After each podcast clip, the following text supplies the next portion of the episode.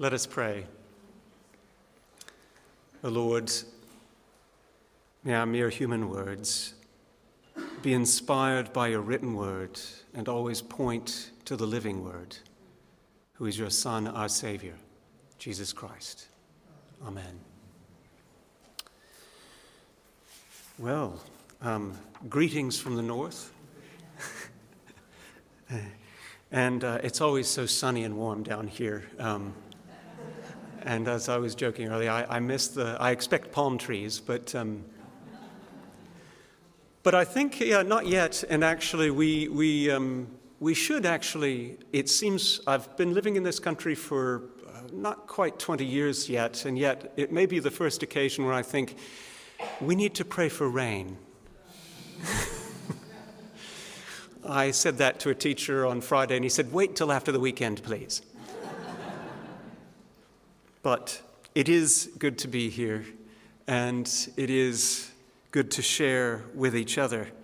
And it is also a bit curious that though we are in the Easter season, five weeks into it, we now are looking back at a story from the 13th chapter of John's Gospel before he went to the cross.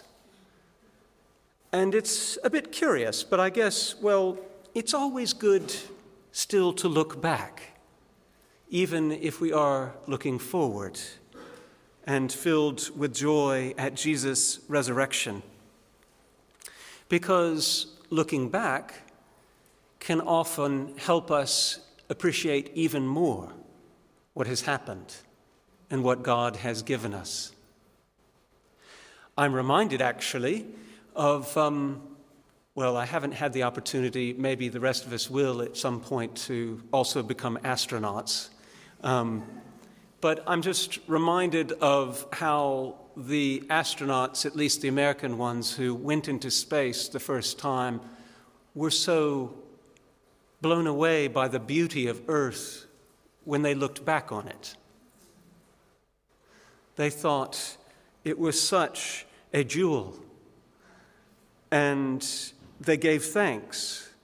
And one astronaut, the, the first, at least American anyway, who circled the globe, said, To look out of this kind of creation and not believe in God seems impossible to me. It strengthens my faith. So he'd gotten a new perspective on God's creation and on God. And as we look post Easter back at what Jesus did for us so that Easter could happen and so that we could have new life in Him for God, we treasure that. I was also reminded of another astronaut who um, was the second one um, after to set foot on the moon, and he actually read through Psalm 8 as he was returning from the moon to earth. When I consider the heavens and the work of your hands, the moon and the stars, which you have ordained, what are humans that you are mindful of them? Well, thank the Lord that the Lord is mindful of us, even if we are not always sufficiently mindful of the Lord. We need new perspectives constantly. The whole creation, which the astronauts got to see from a slightly different angle. We're becoming more and more aware of our need to be better stewards for it. It is God's gift we are to take care of it. But as we also look forward to the wonderful vision that we have in Revelation today, we see what God has in store for us. That actually, heaven and earth, however we see them, will be united as one.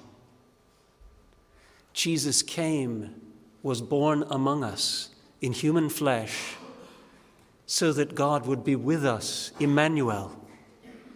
But this vision that we see at the end in Revelation, after all of the torment and hellish things that happen,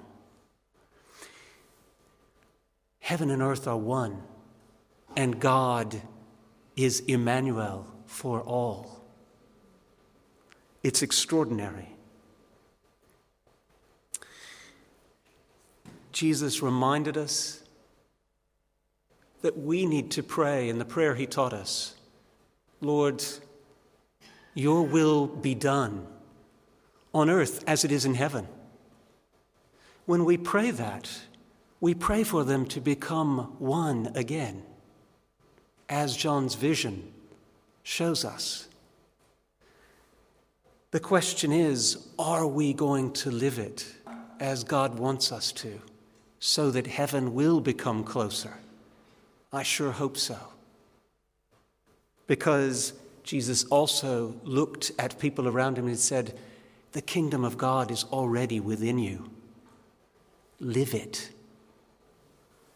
And so when we visit that rather dreary moment in John 13, just after one of his friends had deserted him and was going away to betray him, Jesus, despite what he knows is about to happen and his friends don't, he actually sees God's glory in this.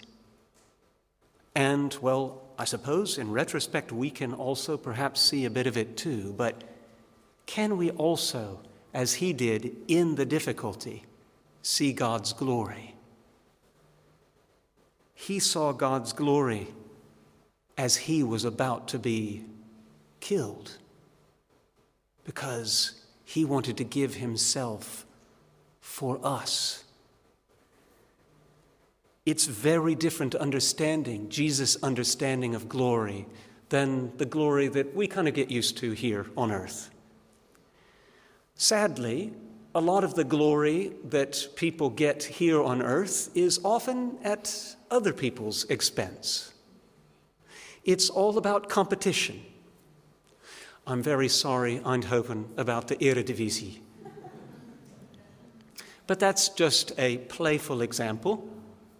And we can also look, actually, interestingly enough, too, at the Eurovision Song Contest, if you can cope with it.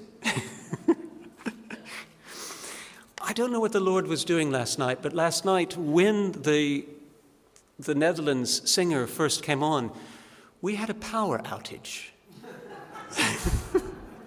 and we went into the deep.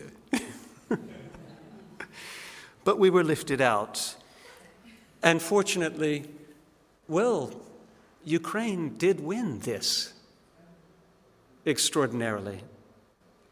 And I think, despite the frivolity of that competition held in Italy this year, we can all appreciate that Ukraine had that victory and that Europe was united in support and sympathy for them, even though the war rages on and we keep them in prayer. So maybe, maybe some of these experiences of earthly glory can point us to God's glory after all. But we do know, sadly, that earthly glory, uh, I guess the artist Andy Warhol reminded us that it only lasts for a short time, maybe 15 minutes, if you're lucky. But Christ's glory and what he wants, not just for himself, but for all of us, is forever. He wants us in his presence in all eternity to defeat death and death's ways. Lang zal.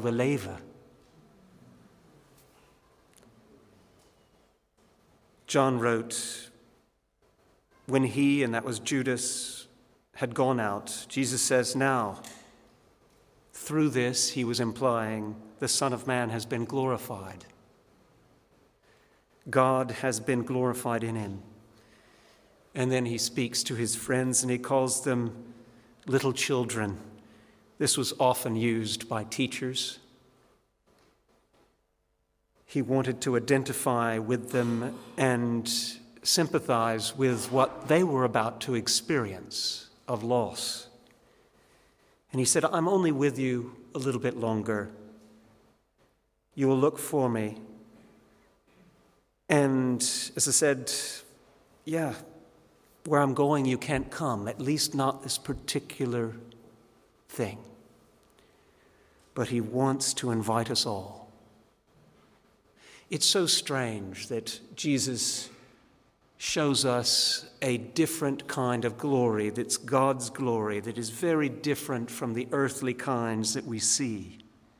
He's going to be betrayed, arrested, he's going to be misjudged, he's going to be whipped, and he's going to be executed and laid in a tomb.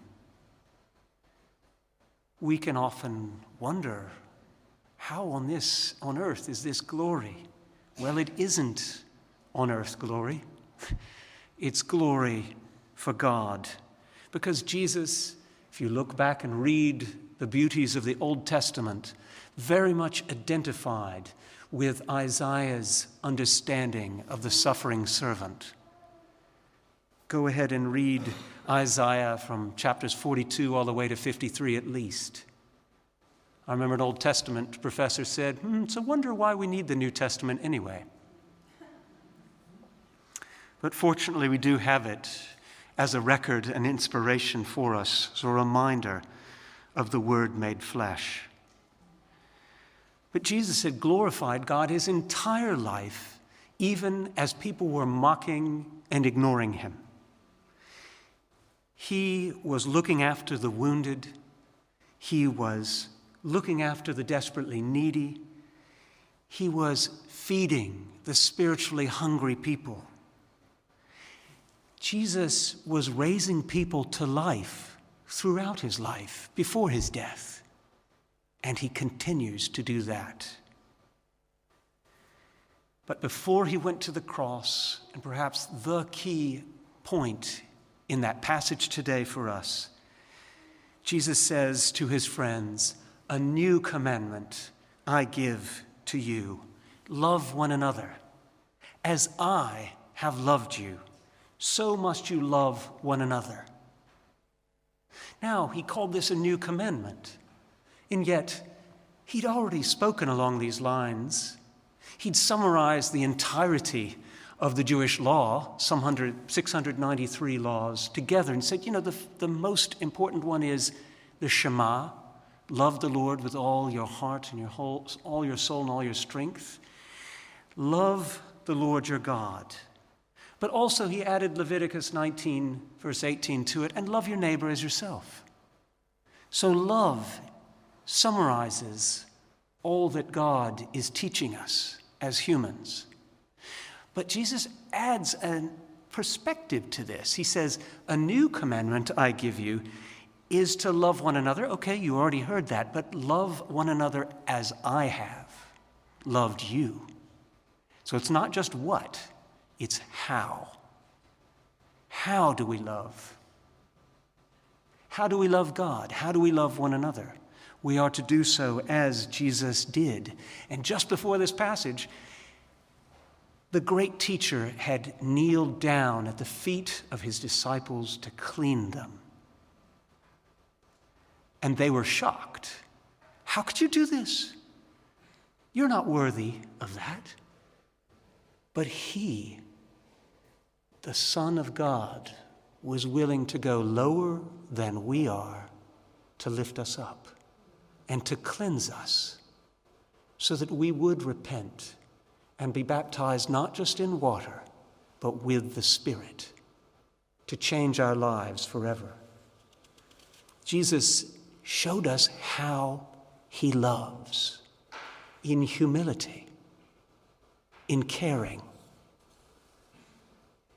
and if we do this as he did, everyone, he says, will know that you're my disciples.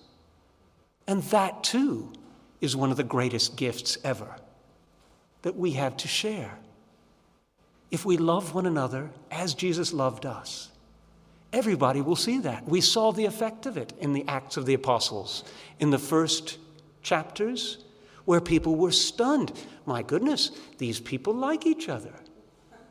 They care for each other.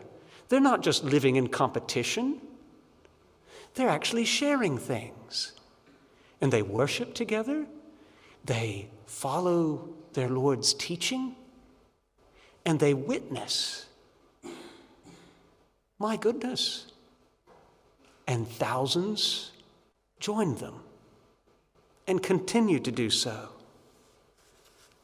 It is one of our greatest gifts to love one another as Jesus loved us, and not just the ones we know, but all others, so that they too will experience God's love and become one with us as Jesus wants. He wants us all to worship together in heaven with Him. So, God's love is about what we give to each other and how we forgive each other, and how we feel for and what we do for one another. God's love for humanity makes humanity more humane. God, through his love, is recreating us. I'm often reminded, you know, God didn't stop creating after day six. He's recreating constantly, trying to change us so that we will live more in Him and that His love will live on this planet He so loves, so that it will be one with Him in heaven. And no one is to be left out.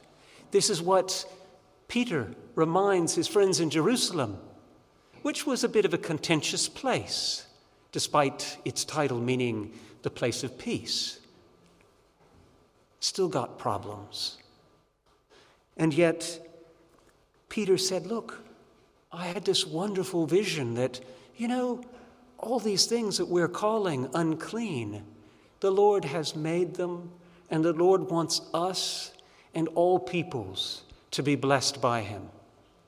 So let us welcome the Gentiles not just the people who are from our religious family, but let us welcome all. And so Peter served that, and he and his friends took the gospel to the ends of the earth. And we still enjoy the good news today because of him. And we can look, we can look just like the heavenly voice said to John in that vision at the end of Revelation, chapter 21. Look, this is what's going to happen. You don't have to be an astronaut to see this. That God's dwelling place is to be among the people, and He will dwell with them. Yes, Emmanuel, the covenant promise will be fulfilled, and they will be His people, and He will be their God. And he will also wipe away all tears and mourning. There will be no more death, no more crying, no more pain. How could we not want that?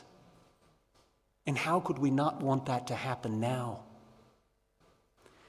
We keep praying for this to come. Jesus paid the ultimate price so that we could have the water of life without cost to ourselves. Well, as I've said before, we can't ever pay the Lord back, but we can pay it forward and pray for others and care for them, to live God's love and to seek humbly His glory so that we lift others up to Him.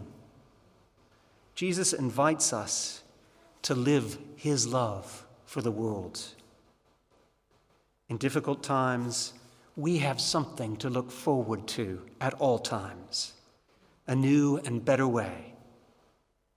Our loving servant King invites us to follow his footsteps to the place that will be blessed beyond all dreams. Amen.